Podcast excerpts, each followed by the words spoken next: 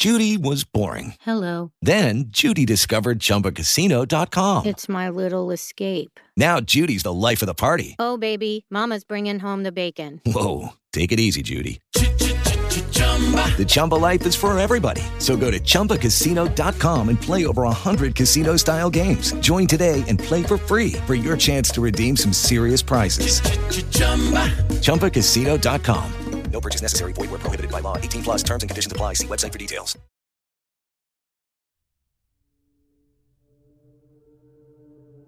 Stolen, broken, and forgotten. The true story of Canadian residential schools. Residential schools were government sponsored boarding schools established to assimilate Indigenous children into Euro Canadian culture.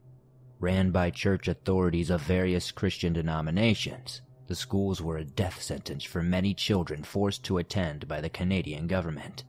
Although details of the squalid conditions and shocking abuses suffered by the native children were made known to the public decades ago, it wasn't until recent years that awareness of this attempt at cultural genocide has been spread through social media. This was a direct result of a disturbing revelation that made headlines worldwide. In May of 2021, anthropologist Dr. Sarah Beaulieu discovered 215 unmarked graves at the former site of the Kamloops Indian Residential School.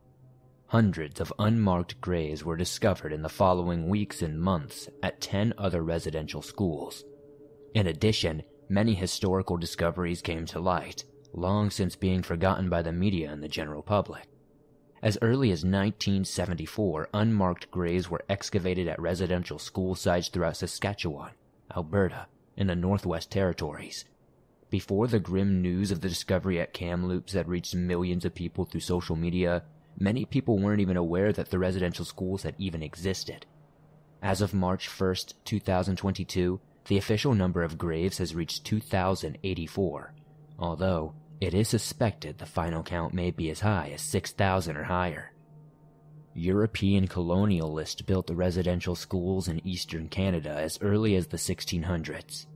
As explained in the executive summary of the Truth and Reconciliation Commission of Canada, the colonials believed their actions would result in a civilization of savage people who could never civilize themselves.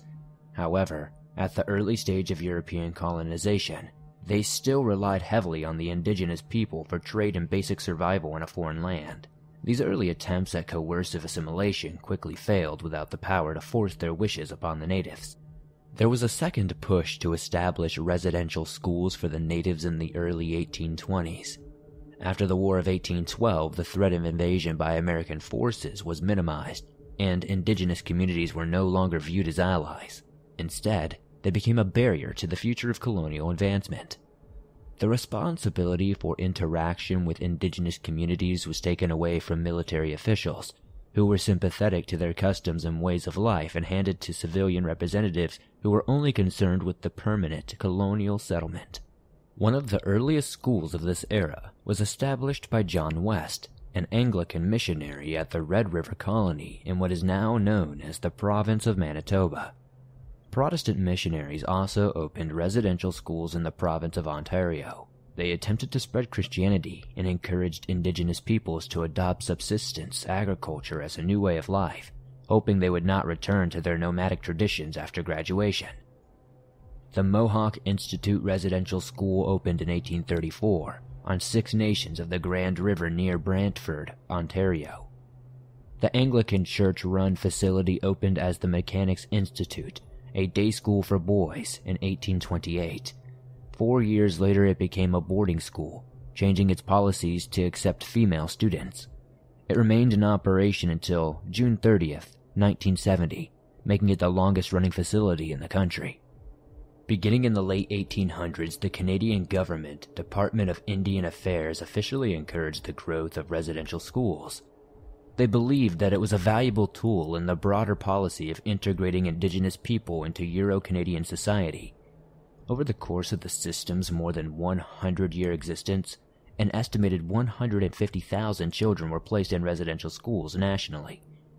As the system was designed as an immersion program, The primary goal was to convert indigenous children to Christianity and acculturate them to a new way of life. By 1931, 80 residential schools were operating in Canada. The Catholic Church used 44. 21 were operated by either the Church of England or the Anglican Church of Canada, and the United Church of Canada performed 13, and Presbyterians used 2. Although education in Canada was made the jurisdiction of the provincial governments by the British North American Act, Indigenous peoples and their treaties were under the federal government's jurisdiction. Under the Indian Act of 1876, all previous laws regarding natives were consolidated, placing indigenous communities, land, and finances under federal control. As explained by the TRC, the act made Indians wards of the state, unable to vote in provincial or federal elections, and unable to enter the trades if they did not surrender their status, which severely limited their freedom to participate in spiritual and cultural practices. The federal government saw the existence of traditional indigenous cultures as a threat to their complete domination of this vast new land. They referred to it as the Indian Question, and their answer to this question was the total extermination of these cultures. Duncan Campbell Scott, the deputy superintendent of the Department of Indian Affairs from 1913 to 1932, was quoted as saying, I want to get rid of the Indian population. I do not think the country should continuously protect a class of people who can stand alone. Our objective is to continue until there is not a single Indian in Canada that has not been absorbed into the body politic. There is no Indian question and no Indian department. By the 1930s, government officials recognized that the residential school system was both financially unstable and failing to meet the intended goal of training and assimilating indigenous children into Euro Canadian society. Robert Hoey, Superintendent of Welfare and Training in the Indian Affairs branch of the federal government, proposed the expansion of day schools rather than total separation from their families. The proposal was resisted by United Church, the Anglican Church, and the missionary Oblates of Mary Immaculate, who believed the solution to the system's failure was not restructuring but a redoubled effort to keep the residential school system afloat. Despite the shift in policy from educational assimilation to integration, state officials' removal of indigenous children from their families continued through much of the 1960s and 1970s.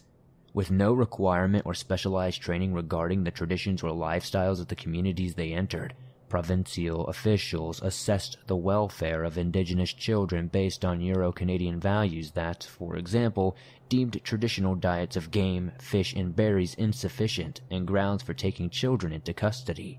Torn from their parents' arms at gunpoint, the children were either placed in residential schools or fostered and placed up for adoption by predominantly non-indigenous families throughout Canada and the United States. The Department of Indian and Northern Affairs estimates that 11,132 children were adopted between 1960 and 1990, but the actual number may be as high as 20,000. Poor record keeping and the passage of time have made it impossible to track them down. Many of them disappeared from the public record after their adoption. The parents and families of indigenous children resisted the residential school system throughout its existence. Children were kept home from schools and sometimes hidden from the government officials who were sent to raise children on native reserves. Parents advocated for the increased funding for schools, including growing centrally located day schools to improve access to their children. They had repeated requests for improvements to the quality of education, food, and clothing provided at the schools. Demands for an inquest into abuse claims were routinely dismissed as a ploy by parents seeking to keep their children at home. Students in the residential school system were faced with a multitude of criminal abuses by both the teachers and the administrators. They suffered from the malnourishment and harsh discipline that would not have been tolerated in any other Canadian school system. Overcrowding, poor sanitation, inadequate heating, and a lack of medical care led to high rates of influenza and tuberculosis. Federal policies tied school funding to enrollment numbers, leading to sick children being forcibly enrolled to boost funding. The school's conditions further complicated the problem of unhealthy children, poor ventilation, substandard water quality, and faulty sewage systems, which made these places the perfect breeding grounds for disease. In some schools, the death rate from these illnesses ran as high as 70%, until the federal government shifted to a day school integration model in the late 1950s. The native schools were severely underfunded.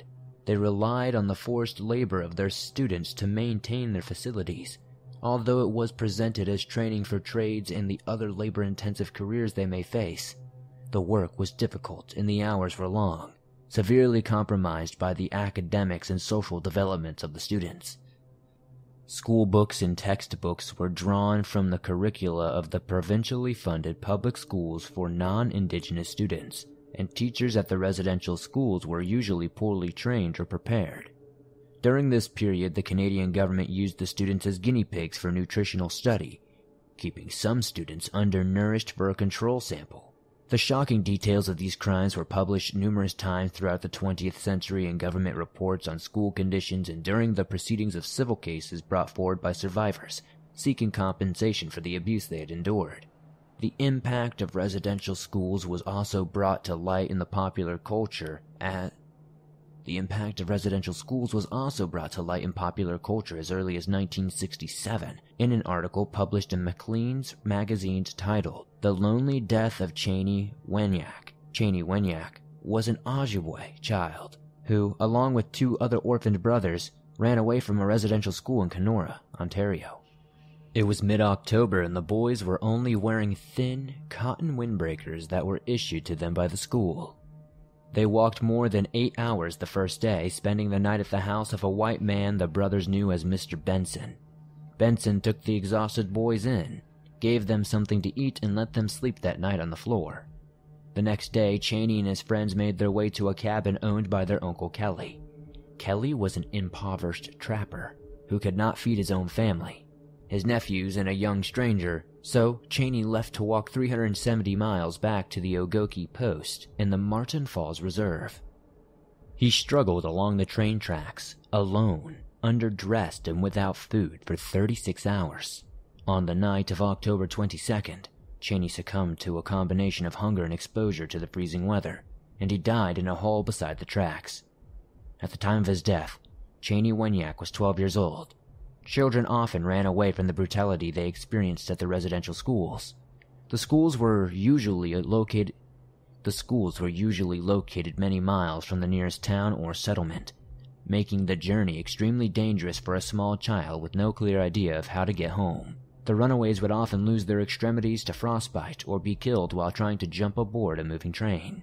The punishments for running away were usually quite severe, at Chanie's school, the penalty for fleeing the school grounds was a savage beating with a leather strap. In other schools, runaways were locked in unheated, windowless shacks for up to 10 days. The fact that these children would still choose to flee at every opportunity despite all the dangers involved speaks volumes about the conditions they were forced to live in. Chronic underfunding was responsible for a health crisis within the schools and a severe financial crisis within the missionary groups. In 1911, the federal government had increased the per capita funding for the schools, but that funding was repeatedly reduced throughout the Great Depression and World War II. In 1937, the federal grant money averaged $180 per student per year. For perspective, the per capita cost for comparable institutions were between 350 and 640. The Child Welfare League of America stated that the per capita cost for well run institutions ranged between $313 and $541. Canada was paying 57.5% of the minimum figure. Changes in per capita cost did not occur until the 1950s and were seen as insignificant. In 1966, the per capita cost in Saskatchewan residential schools ranged from $694 and $1,193, which was a 36% markup of what other Canadian child welfare institutions were receiving. Federal cuts to funding during the Great Depression had a devastating effect on the students' health. By 1937, milk production among the dairy herds at the Kamloops Indian Residential School was reduced by 50% the federal government refused to fund the construction of an additional barn to increase milk production and isolate sick animals. Even among other schools' dairy herds, funding was so low that milk was separated, with the skimmed milk being served to children and the fat being turned into dairy products to fund the schools. In 1939, the Presbyterian school in Kenora began charging their students 10 cents for a loaf of bread until their Indian agent ordered the school to stop. The salary for the staff at these institutions was dismally low. In 1948, C.H. Birdsall, chairman of the United Church Committee responsible for the Edmonton School, stated that it was doubtful that the present work for Indian children would properly be called education. The pay was much lower than in provincial schools. Many teachers lacked verified teaching qualifications. Several of them were sex offenders who had only taken the job to gain access to vulnerable children, easy victims who had no one to talk to and nowhere to hide.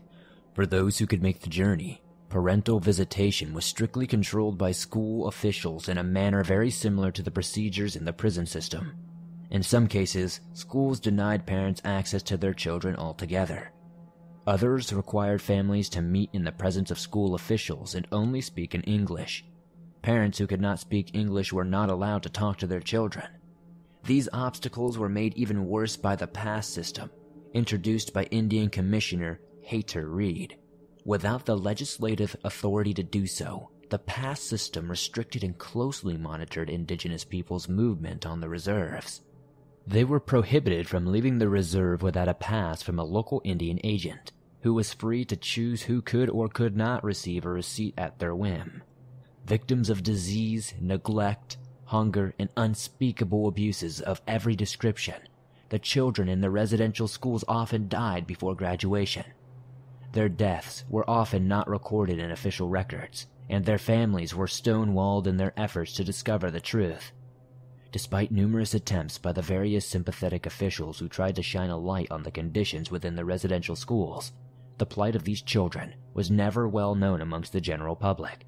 This finally changed in the spring of 2021, igniting a social media firestorm that outraged people worldwide.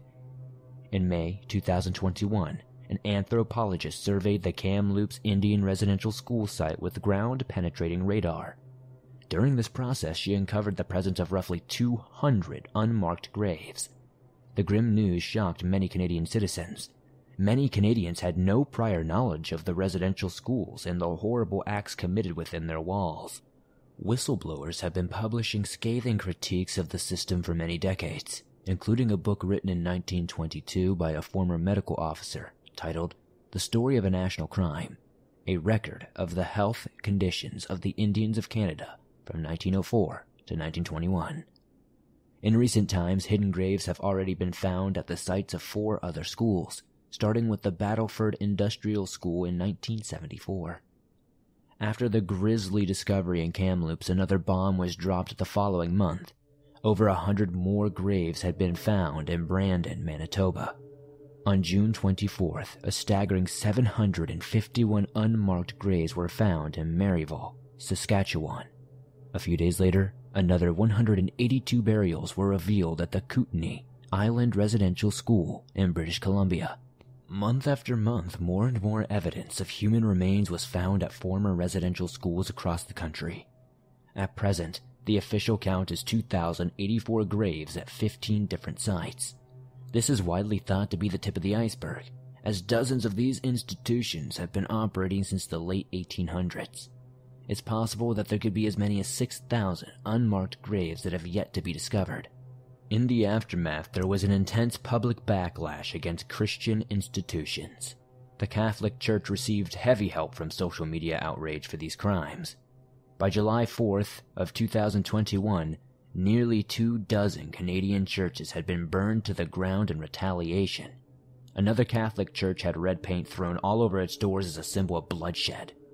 Canada Day celebrations across the nation were cancelled or altered in respect for the thousands of innocent native children who were stolen from their families at gunpoint, broken by the cruelty of evil men, and buried in the cold ground to be forgotten.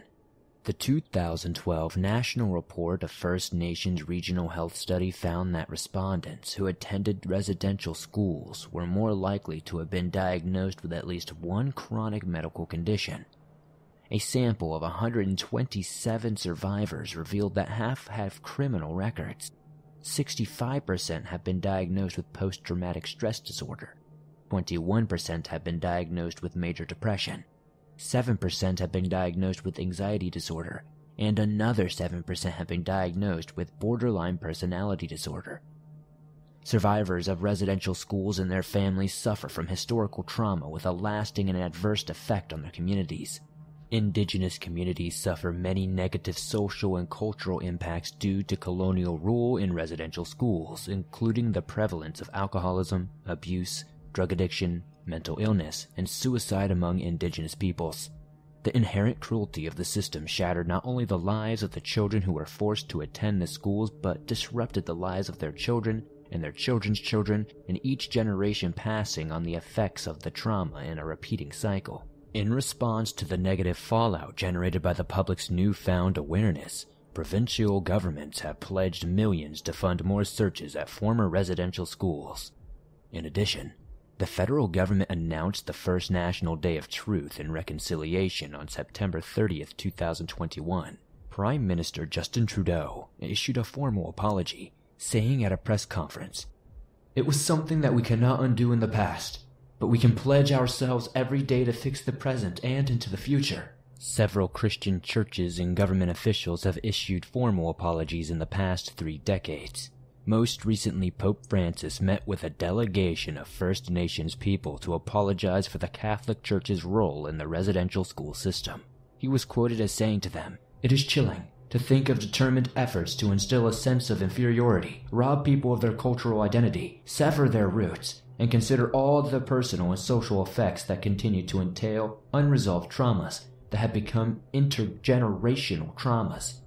On February 21, 2008, a tribal council representing 30 northern Manitoba indigenous communities issued a request to Queen Elizabeth II to apologize for the residential schools in Canada Grand Chief of the Board Sydney Garrioch sent a letter with this request to Buckingham Palace.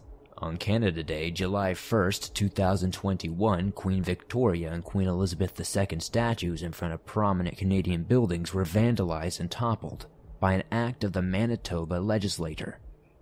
The head of the Queen Victoria statue was removed and thrown into the Assiniboine River. After the toppling of the figures, Kimberly Ducey, an associate professor of sociology at the University of Winnipeg, publicly called for Queen Elizabeth II to apologize for the role of the British monarchy in establishing residential schools. Although Indigenous leaders have acknowledged these apologies as crucial for the healing process, they are not enough to make up for over a hundred years of abject cruelty by the Canadian government. Beyond apologies and reparations, the government must completely overhaul its policies about Indigenous issues Despite the many promises made by the federal government, as of November 1, 2021, 71 First Nation communities still do not have access to clean drinking water. 17 of them had at least two water advisories in place. Indigenous people also experienced the highest levels of poverty compared to any other racial or ethnic group in Canada. A shocking 1 in 4 Indigenous people live below the poverty line, and 40% of Canada's Indigenous children live in poverty. Indigenous peoples comprise only 4.3% of the overall Canadian population, but 30.6% of the youth homelessness population is comprised of these people. According to a study in 2013, on any given night, 7% of Canada's urban Indigenous population is homeless, compared to a national average of 0.78%. The federal government has yet to address a mental health crisis among Indigenous communities. They suffer from clinical depression at twice the national average. Suicide is a common and tragic reality for Indigenous communities. Suicide rates are 6 to 11 times greater than the Canadian average. In the Northern Territory of Nunavut, a staggering 27% of all deaths since 1999 have been suicides. This is one of the highest suicide rates in the world, and it continues to rise, especially among Indigenous youth. The Truth and Reconciliation Committee declared in 2015 that the severe abuse Native children had suffered in the schools amounted to cultural genocide in tandem with removal of their homes. This conclusion was echoed by the Canadian educator and historian John S. Milloy, who argued that the system aimed to kill the Indian in the child. Tragically, we will probably never know the number of innocent children who died at the hands of the residential school system. Graves have been found for over half a mile away from these former residential schools, meaning there could be any number of individual grave sites that will never be discovered. The last of these institutions didn't close its doors until 1996. These are not crimes from the long forgotten past. Although Ottawa formally apologized and paid more than 3 billion to approximately 28,000 victims of abuse, no person or entity has ever been criminally charged for operating the schools.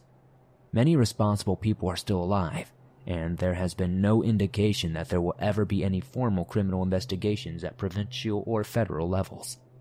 Until the perpetrators are brought to justice, there will never be peace for the survivors, their families, or the communities destroyed by residential school systematic brutality.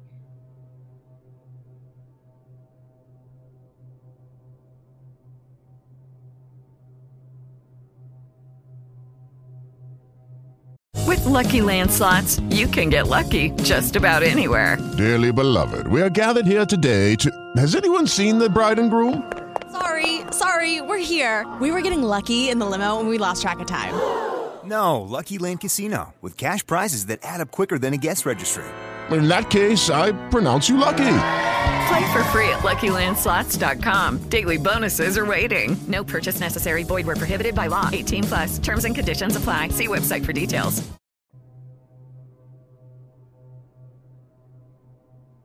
Arrows speak louder than words. The people of North Sentinel Island. North Sentinel Island is part of the Andaman Islands, an archipelago located off the coast of India. It lies approximately 31 miles west of Port Blair, the Andaman and Nicobar Islands' capital city. With an area of only 23 square miles, North Sentinel Island is a speck of dry land in the vast expanse of the Bay of Bengal. This small island is home to the North Sentinelese, a tribe of indigenous people who live in a state of voluntary isolation. They are known to use deadly force to defend their island against intruders, attacking any outsider who dares to come close with extreme prejudice. North Sentinel is surrounded by coral reefs and lacks any natural harbors, making it dangerous to approach on a larger vessel. It is almost entirely covered by forest, save for a narrow band of white sand beach that rings the entire island. Recently, there were changes in the island's geography due to an Indian Ocean earthquake sometime in 2004, which raised the island by a height of 3 to 7 feet. This exposed a large ring of coral and united North Sentinel with Constance Islet, a tiny island roughly 650 yards away from the southeastern shoreline. The Andaman and Nicobar Islands Protection of Aboriginal Tribes Act prohibits any approach to the island closer than five nautical miles. This measure serves a dual purpose. It prevents the resident tribespeople from contracting diseases to which they have no acquired immunity. It also protects would-be thrill seekers from the grievous injuries the island's aggressive inhabitants would likely inflict. Officially, North Sentinel belongs to the South Andaman Administrative District, which is part of the Indian Union territory of the Andaman Nicobar Islands. In practice, however, the authorities restrict their role on the island to monitoring the North Sentinelese at a distance. The island and its people are considered exempt from Indian law, and there is no attempt to prosecute the tribe's people for the murder of intruders. The island's protected status is meant to protect the lives and culture of the North Sentinelese. North Sentinel is also an essential sanctuary for coconut crabs, which have almost completely disappeared from many other regional habitats. Along with the South Sentinel Island, North Sentinel is considered a globally important bird area by BirdLife International. Despite the lack of modern day surveys, the untouched habitat of the island is likely to harbor a large diversity of bird life.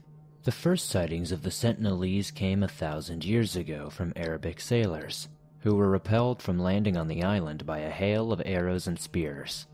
They assumed the ferocious inhabitants were likely cannibals and continued their way. The next sighting came centuries later in 1771, when a British surveyor named John Ritchie claimed to have observed multiple lights on the shoreline from his vantage point aboard the Diligent, a vessel hired to do a hydrographic survey for the East India Company. Although all agreed on board that it was an intriguing phenomenon, there was no attempt to investigate further. In 1867, Jeremiah Homfray, an administrator for an infamous cultural integration center called the Andaman Homes, was put in charge of a search for a gang of escaped convicts from the equally notorious Andaman Penal Colony.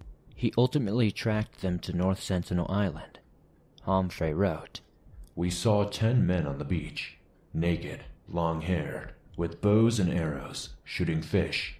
The natives fled the approach of Homfray's boat, retreating into the forest to hide from the intruders. Homfray had several members of the great Andamanese tribe on board, and they all claimed to be frightened of the men on the beach.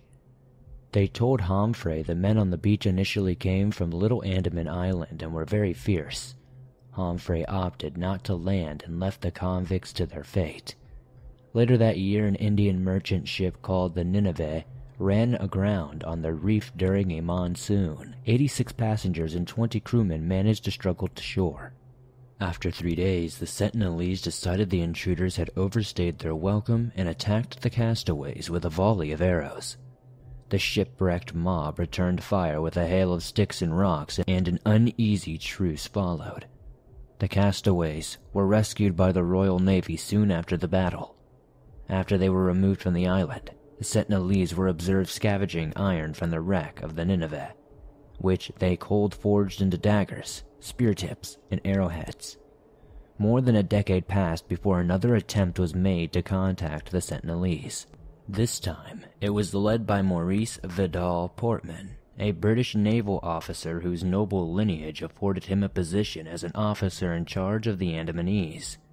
Portman brought along several armed Europeans, convict orderlies, and several members of the Onge tribe in his landing party.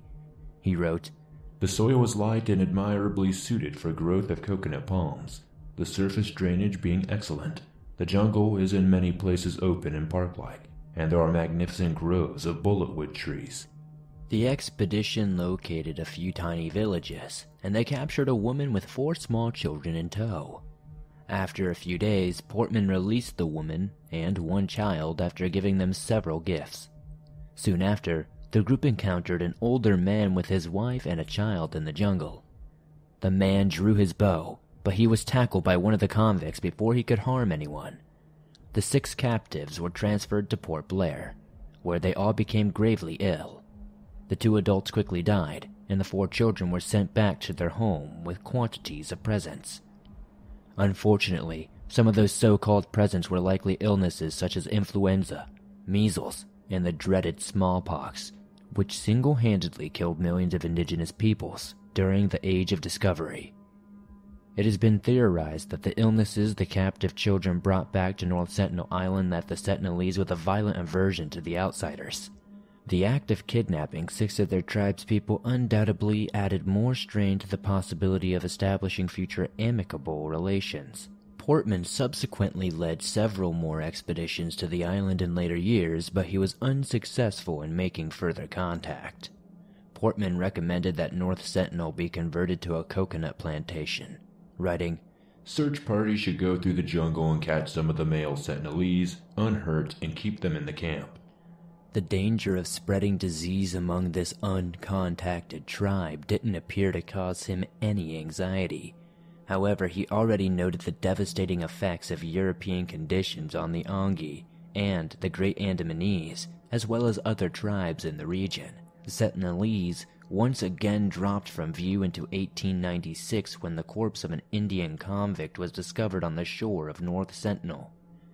He had been pierced with multiple arrows, his throat slashed with a dagger, the shattered remains of a bamboo raft, some scraps of clothing that bore the numbers of the three convicts were found nearby, suggesting that two of the escapees had drowned while the third had made it to land, only to be killed by the natives upon discovery. Three years later, Richard Carnac Temple, the chief commissioner of the Andaman and Nicobar Islands, reported in a speech that he had recently toured North Sentinel Island to capture some fugitives, but discovered the Sentinelese had already killed them. Temple also recorded a case where a Sentinelese man had drifted off and lived with the Onge for two years. When Temple and Maurice Portman accompanied the man back to North Sentinel in hopes of establishing friendly contact, the Sentinelese didn't recognize their former tribesmen and responded by shooting arrows at them. Having narrowly escaped death at the hands of his own people, the man demanded to be returned to his new home, flatly refusing to remain on the island. Temple described the Sentinelese as a tribe which slays every stranger. However, inoffensive, on sight, whether a forgotten member of itself, of another Andamanese tribe, or a complete foreigner. Other British colonial administrators visited the island, but none of the expeditions after 1880 had any ethnographic purpose. The next attempt to contact it didn't come until 1926, which was carried out under the command of Lieutenant Colonel M.J. Farrar. He only briefly glimpsed three of the island's inhabitants and failed to make contact for the duration of his visit. Before he left, Farrar took the liberty of helping himself to a few Sentinelese bows, some arrows, a canoe paddle, and a skeleton for further research. As usual, gifts of cloth, pots, pans, and other potentially valuable items were deposited on the beach before the expedition set sail. Forty-one years later, a group of twenty people led by Indian anthropologist T. N. Pandit landed on North Sentinel. It was the first time a trained anthropologist had ever tried to contact the Sentinelese. The group saw several clusters of Sentinelese along the coastline, who retreated into the forest as the team advanced. The invaders followed the natives' footprints and found a group of 18 huts made from grass and leaves. The huts had recently been abandoned, the fire still burning and tools laying on the ground where they had been dropped in mid use. The team also discovered raw honey, the skeletal remains of pigs, wild fruits, an axe, a multi pronged wooden spear, bows, arrows, cane baskets, fishing nets, bamboo pots, and wooden buckets. Although most of the implements and tools were made of natural materials, there was also evidence of metalworking. The team failed to establish contact and withdrew after leaving gifts. The inaugural expedition led to over 20 years of repeated visits to the island by Pandit and his crew. Sometimes the natives were reserved but not overly aggressive, while other times they would end in Sentinelese making threatening gestures or worse. In 1974, Pandit escorted a film crew from National Geographic to the island, accompanied by armed police to film a documentary called Man in Search of Man. The locals emerged from the jungle when the motorboat broke through the barrier reefs. They fired arrows at the crew, the boat landed at the safe point on the coast and left gifts on the sand, including a miniature plastic car, some coconuts, a live pig, a doll, and aluminum cookware. The Sentinelese answered this friendly gesture with another volley of arrows, one of which struck the documentary director in his thigh. The man who wounded the director laughed at his accomplishment, while the others speared and buried both the pig and the doll. After the burial, the Sentinelese turned their backs and walked into the forest taking the coconuts and cookware with them. This expedition led to the first photograph of the Sentinelese, published by Raghubir Singh in the National Geographic magazine. The inhabitants of North Sentinel were presented as people from whom arrows speak louder than words. Sometime later in 1974, Pandit took three Onge men on a contact mission with the idea that the Sentinel Islanders might understand their language. Standing on stools to make themselves easily seen from the shore, the Onge shouted words of friendship from the safety of the open water. The Sentinelese, however, appeared to reply with a barrage of curses. Pandit later told an interview We could see their faces through our binoculars. They looked furious and were giving them hell.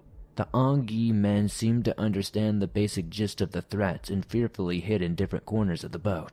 On another occasion, a group of Sentinelese men suddenly raced out of the forest toward the contact team causing an unnamed VIP to fall flat on his face in a rush to get back to the boat. His bodyguard fired into the air, answered by an arrow that missed him by mere inches. After the incident, the team decided to stay away from the shore, only to hastily drop gifts on the beach. Sometimes the Sentinelese would wave at them, and other times they would turn their backs and assume a defecating posture, which Pandit interpreted as an insult. Other obscene gestures, including shaking or swaying a warrior's wiener at intruders, another blatant abuse that transcended the language barrier. In 1981, a cargo ship named the Primrose ran aground on the reef. The crew soon observed several armed Sentinelese warriors making dugout canoes on the beach. This prompted a frantic request from the ship's captain for an immediate airdrop of weapons. A storm came rolling in and scuttled any efforts to bring firepower to the stranded Primrose. But it also prevented the Sentinelese from reaching the ship in their canoes. The crew was rescued a week later, and another team was sent to salvage metal and other materials from the shipwreck. The island's inhabitants patiently awaited their turn to scavenge iron from the wreckage, sometimes watching the salvage crew from the beach with an unmistakable air of impatience. In early 1991, a momentous event occurred between the Pandit group and the Sentinelese.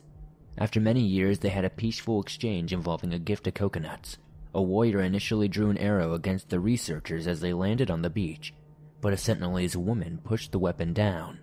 After that, the warrior buried his bow and arrow in the sand. Once all the weapons were buried, the other natives waded up to the researchers' dinghies and received the coconuts directly from the hands of Pandit and his team.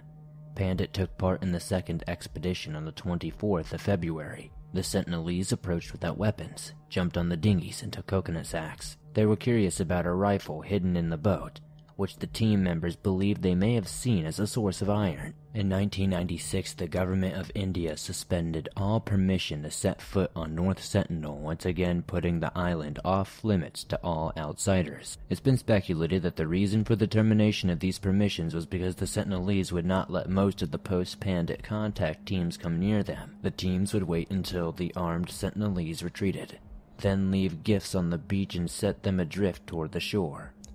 The government was also concerned about the possibility of harm to the Sentinelese by an influx of outsiders, likely resulting from the projecting a relatively friendly image in recent years. Photos of the 1991 expedition were removed from public display and the government restricted their use of them. The Indian Ocean earthquake of 2004 and the resulting tsunami were feared to have possibly destroyed the entire tribe, However, a Coast Guard helicopter that was sent to check on them spotted several tribespeoples, one of whom was photographed shooting arrows at the intrusive aerial presence disturbing their peace. The Sentinelese were alive, well, and were full of aggression. Not only did they survive this natural disaster, but the earthquake razed North Sentinel. It connected to a small wooded island nearby, effectively increasing its resources and territory. They were also observed going farther than ever in their canoes, traveling up to a quarter mile offshore to fish and hunt for turtles. The Indian Navy has patrolled the seas surrounding North Sentinel for many decades. However, illegal fishing and poaching of crabs around the protected island are still persistent problems. In 2006, an inevitable tragedy took place. Two poachers hunting for turtles accidentally drifted too close to the island and were killed by the Sentinelese. According to reluctant eyewitness accounts of other poachers, the duo had gotten drunk on palm wine and fell deeply asleep on the bottom of their boat. As they slept away the effects of the wine, their boat somehow detached from its anchor and they floated ashore. The natives saw the approaching intruders and waded into the shallows. Axes raised for the kill. They violently murdered the slumbering fishermen and buried them in a shallow grave on the beach. The incident's controversy created a renewed public interest in the enigmatic Sentinelese. Some people rallied around the widow of one of the victims, who believed the authorities should arrest the murderers and punish them according to the nation's laws. Many others sided with the Sentinelese, decrying the notion that the modern justice system should not be used against a people who know virtually nothing about the outside world. Ultimately, Indian officials declined to pursue action against the killers of the poachers, citing the dangerous logistical difficulties of launching a murder investigation on the island. They pointed out it would be well nigh impossible to make the natives understand what was happening to them or why it was even happening, because no one outside of the island could speak the Sentinelese language. The authorities made three separate attempts to retrieve the bodies, but they were repeatedly chased away by the Sentinelese and soon gave up their efforts to reclaim the dead men for their families. In November 2018, history once again repeated itself with the tragic death of an American missionary named John Allen Chau. He considered North Sentinel Island to be the last stronghold of Satan and was determined to spread the word of God to the Sentinelese people. Chau paid two fishermen to break the law to take him close to the island. The fishermen warned him not to go any further, but he crossed the remaining distance himself in a canoe. On his first attempt, Chau lost his nerve and paddled back to the boat when he observed the angry looking tribespeople stringing their bows, presumably preparing to launch an assault against the unwanted visitor. Rattled, but undeterred from carrying out his missionary work, Chau returned a second time and noted that the islanders reacted to him with amusement, bewilderment, and hostility. He attempted to sing worship songs and spoke to them in Xhosa, after which they would fall into a puzzled silence. Other attempts to communicate ended with the Sentinelese bursting into laughter. Chau stated they spoke with lots of high pitched sounds and gestures. When he tried to hand over a fish and some other assorted gifts, a boy shot an arrow that pierced the Bible he was holding in front of his chest. Chau immediately fled for the safety of the fishing boat. On November 16th, Chau asked the fishermen to drop him off near the island and retreat to a discreet distance, thinking the Sentinelese might feel more comfortable if they didn't see a modern fishing boat floating nearby. Chau admitted in his diary that he was afraid of what might happen, but it was worth it to declare Jesus to these people.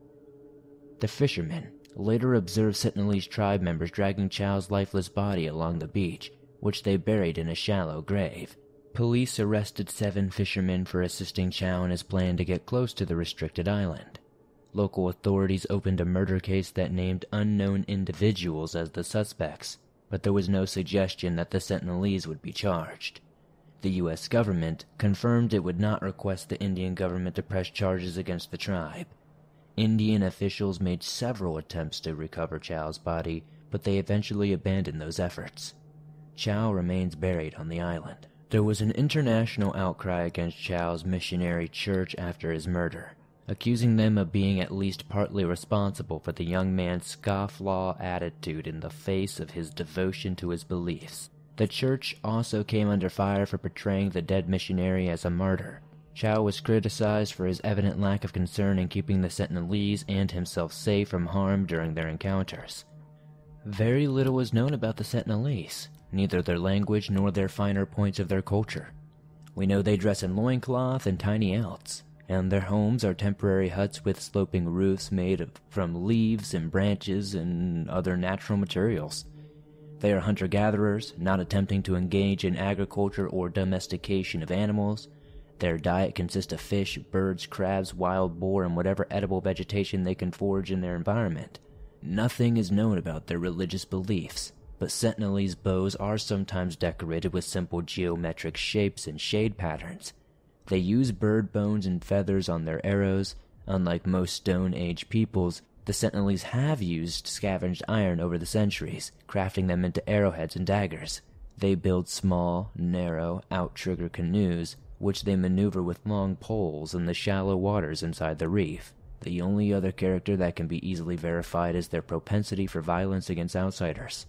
All other observations were merely guesswork, including a reliable tally of the Sentinelese population ranging from 50 to 500 individuals.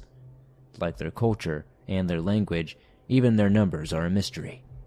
North Sentinel Island is a pristine habitat, utterly untouched by the heavy hand of modern industrialization. Life on the island has remained the same for many centuries, and this is precisely how the natives wish to continue. They want to live their lives in their way, and they will not hesitate to kill to protect their secretive existence. If you ever plan to evade the authorities and land on North Sentinel Island, it would be advisable to get your affairs in order before embarking on your journey, because you probably won't be coming back.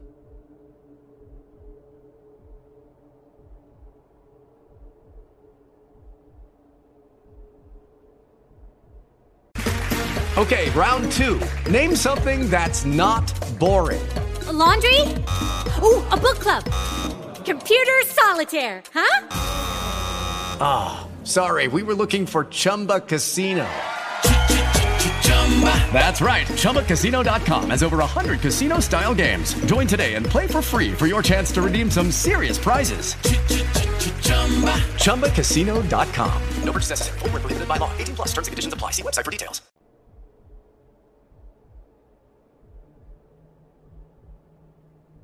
On the 28th of March in the year 1830, American President Andrew Jackson signed the Indian Removal Act into law. With a flourish of the pen, President Jackson set in motion a series of forced removals of native tribes from their treaty lands in the southeastern states. The displaced natives endured a brutal journey along a treacherous route to lands west of the Mississippi. This deadly march became known as the Trail of Tears. Thousands of indigenous peoples perished along the routes, it has been labeled as an act of genocide by the Smithsonian's National Museum of the American Indian. When he served as general in the American military, Andrew Jackson had led many campaigns against the native populace, and he continued to wage war on them when he made the transition from military man to politician.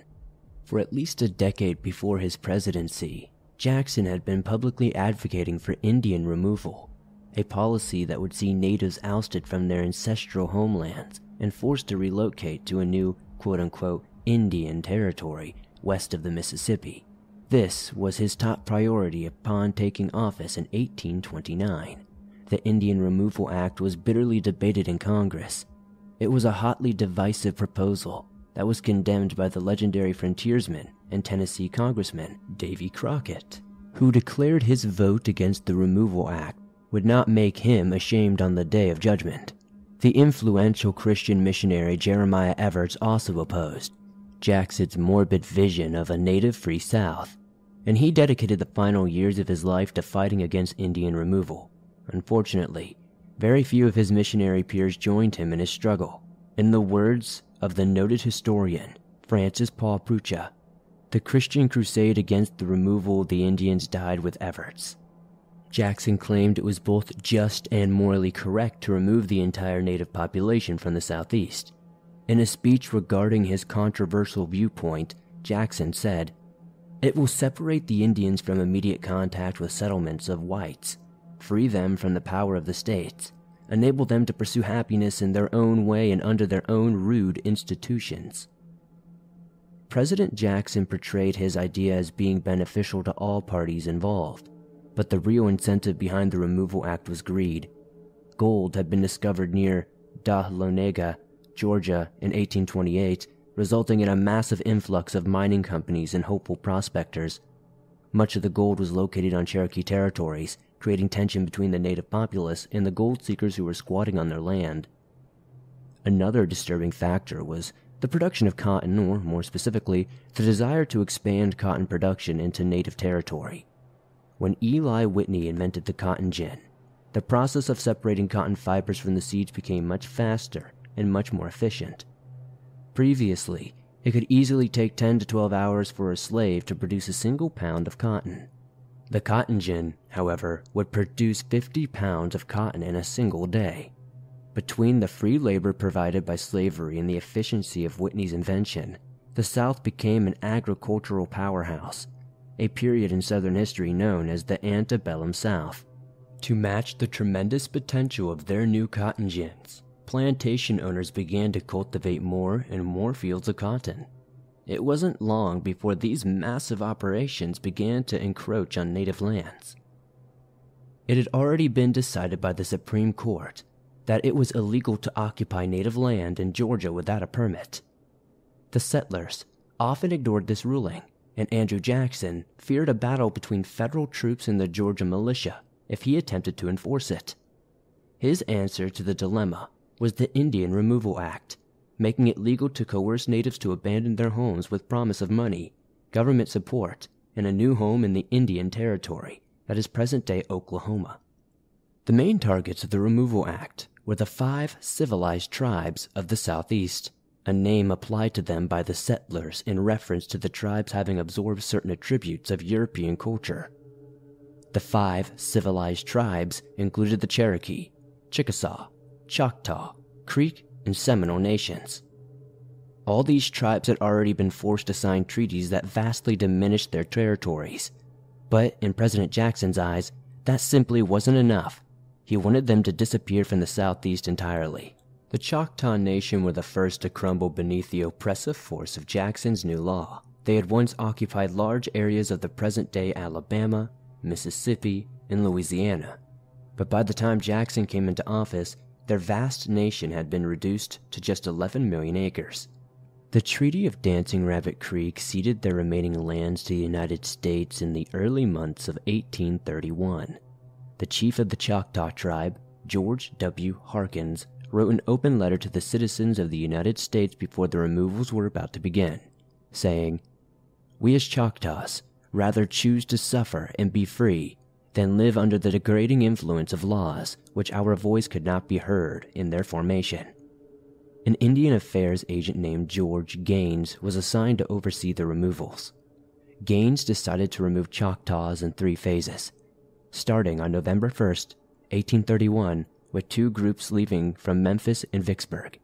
It was a particularly harsh winter that year, delaying the voyage with heavy rain, sleet, and driving snow. Initially, the Choctaws were going to be transported by wagon, but flash floods rendered travel by land almost impossible. The Choctaws were ferried by five boats to river based destinations. The Memphis group traveled up to Arkansas for about 60 miles, finally arriving at a settlement named Arkansas Post. The temperatures stayed below freezing for almost a week, choking the river with thick ice and preventing further travel for many weeks to come. Food was strictly rationed to a handful of boiled corn, one turnip, and two cups of heated water per day. Forty government wagons were eventually sent to Arkansas Post to transport the sick and starving natives to Little Rock. When they reached Little Rock, a Choctaw chief told a local journalist the journey had been a trail of tears and death. The Vicksburg group met an even worse fate. Led by an incompetent guide, they were lost in the swamps around Lake Providence. Of the 17,000 Choctaw who were forced to travel to Indian Territory, between 2,500 and 6,000 of them had died on the trail. Approximately 5 to 6,000 Choctaw remained in Mississippi after the initial removal efforts. Those who stayed endured continual harassment, legal battles, and physical violence that often ended in severe injury, or even death. The Seminole tribe were next on the chopping block. In 1832, their leaders were called to a meeting at Payne's Landing on the Ocklawaha River. The Treaty of Payne's Landing called for the Seminoles to move west to be settled on the Creek Reservation, thus becoming part of the Creek tribe. A delegation of seven chiefs signed a statement on March 28, 1833, which stated that the new land was acceptable. Upon returning to Florida, however, most of the chiefs renounced the statement, claiming that they had either not signed it or had been forced to sign it. Either way, the chiefs insisted they didn't have the authority to speak for all the different bands of Seminoles in the region. Armed hostilities commenced in December 1835 when the Seminoles and several freed slaves ambushed a company of soldiers from the U.S. Army. The company had been marching from Fort Brooke in Tampa to Fort King in Ocala, opening them to a guerrilla style battle they were not prepared to fight. The Seminoles and their former slave allies succeeded in killing all but three of the 110 Army troops, an attack that came to be known as the Dade Massacre. The fighting continued for several years, with Seminole military leaders effectively using guerrilla warfare tactics against their oppressors. The U.S. forces responded by destroying Seminole farms and plantation in a concentrated effort to starve them into submission.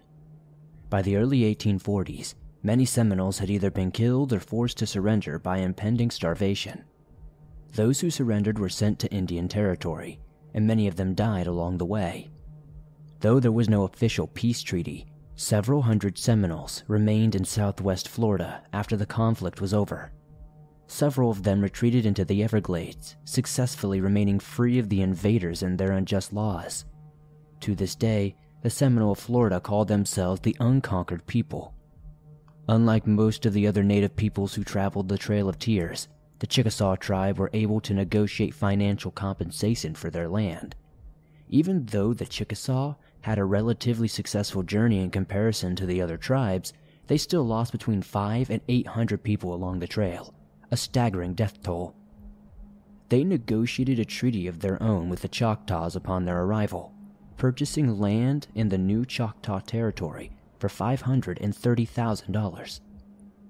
Jackson convinced Congress to ratify this purchase to hold the natives to their word and keep them from returning to their homelands. The Creek Nation signed the Treaty of Cusseta on March 24, 1832, which divided up Creek lands into individual allotments they were given the choice of either selling their allotments for funds to relocate to the West or stay in Alabama as state and federal citizens who were subject to state laws. Organized groups of predatory land speculators began to defraud creeks out of their allotments, resulting in a violent backlash in the form of raids on settler villages and homesteads. The attacks were described by government officials as an act of war, immediately forfeiting the prior treaty agreement the U.S. government sent General Winfield Scott to subdue the Creeks and forcibly remove them to Indian Territory. almost 20,000 Creeks were driven from their homelands, and it's been estimated that as many as 3,500 of them perished during the journey. The Cherokee were the last of the five tribes to endure the Trail of Tears. They had also signed a removal treaty in 1835, but by 1838, only 2,000 Cherokee had voluntarily left for the Indian Territory. President Martin Van Buren sent General Scott to relocate the remainder by force. In the winter of 1838, the captured Cherokee began the 1,000 mile march with inadequate clothing, many of them traveling by foot without shoes or moccasins. Because of the deadly cholera outbreaks that plagued them throughout the journey, the displaced Cherokee were banned from entering any towns or villages along the way. This made their journey even longer by forcing them to give a wide berth around any settlements they encountered during the march. They were also the target of violent harassment from settlers along the route, who would ambush and rob the Cherokee at gunpoint for their meager possessions. The soldiers who oversaw this forced march did very little to stop these bandits from exploiting the prisoners. After crossing Tennessee and Kentucky, they arrived at the Ohio River on the 3rd of December, 1838, directly across from the Golconda in southern Illinois. The starving and impoverished natives were charged a dollar a head to cross the river on the Berry's Ferry, which usually charged only 12 cents, equal to $2.92 today. The Cherokee were not allowed passage until the ferry had serviced all others who wished to cross the river. They would be forced to take shelter and wait under Mantle Rock, a rocky bluff on the Kentucky side of the river, until the ferry operator decided he had nothing better to do. Many of them died while waiting for their turns to cross the river. Several Cherokee were also murdered by locals in the area. The tribe eventually filed a lawsuit against the United States government, suing the government for $35 a head to bury their murdered people. As many as 4,000 Cherokee died on the Trail of Tears from hunger, disease, exposure to the bitter cold, and violence at the hand of hostile settlers. A volunteer soldier from Georgia who had participated in the removal was quoted as saying, I fought through the Civil War and have seen men shot to pieces and slaughtered by thousands, but the Cherokee removal was the cruelest work I ever knew. Approximately 20,000 indigenous people lost their lives as a direct result of the Indian Removal Act. Although the real death toll may be much higher, although the US government has never formally apologized for the misery and death that was inflicted by the Indian Removal Act, a broader apology to the indigenous peoples of America was quietly tucked away on page 45 of the Defense Appropriations Act of 2010. It says, and I quote, The United States, acting through Congress, apologizes on behalf of the people of the United States to all native peoples for the many instances of violence, maltreatment, and neglect inflicted on native peoples by the citizens of the United States. This decidedly vague attempt at an apology was criticized for being purposely buried from public view in the last quarter of a 67 page document. To date, no direct and specific acknowledgement of this act of genocide has ever been issued by the United States government. In 1987, 2,200 miles of trails were authorized to acknowledge the removal of 17 groups of Cherokee people. It was named the Trail of Tears National Historic Trail and it traverses portions of nine different states, including the land and water routes. In 1991, author Jerry Ellis wrote Walking the Trail, a personal account of walking the same 900 mile journey his native ancestors had been forced to take in 1838. It was nominated for both the Pulitzer Prize and the National Book Award, and it has been extensively used in classrooms as a teaching resource for educators. The Trail of Tears was a deliberate and shockingly callous act of aggression against the native peoples of the Southeast. As many as one third of the victims died before they reached their destination, and the few who stayed behind suffered systemic campaigns of harassment and violence at the hands of the state militias, federal officials, and settlers who wanted them to disappear off the face of the planet. It can only be hoped that the United States government will someday acknowledge the harm that was inflicted upon these tribes during the removal and publicly admit to their own role in one of the worst humanitarian crises to ever occur on American soil.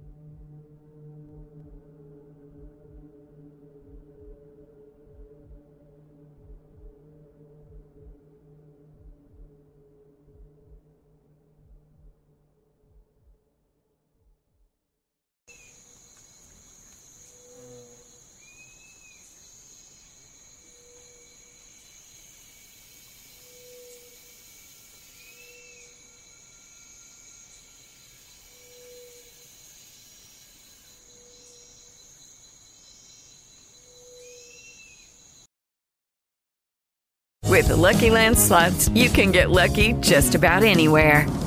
This is your captain speaking. Uh, we've got clear runway and the weather's fine, but we're just going to circle up here a while and uh, get lucky. No, no, nothing like that. It's just these cash prizes add up quick. So I suggest you sit back, keep your tray table upright, and start getting lucky. Play for free at LuckyLandSlots.com. Are you feeling lucky? No purchase necessary. Void where prohibited by law. 18 plus terms and conditions apply. See website for details.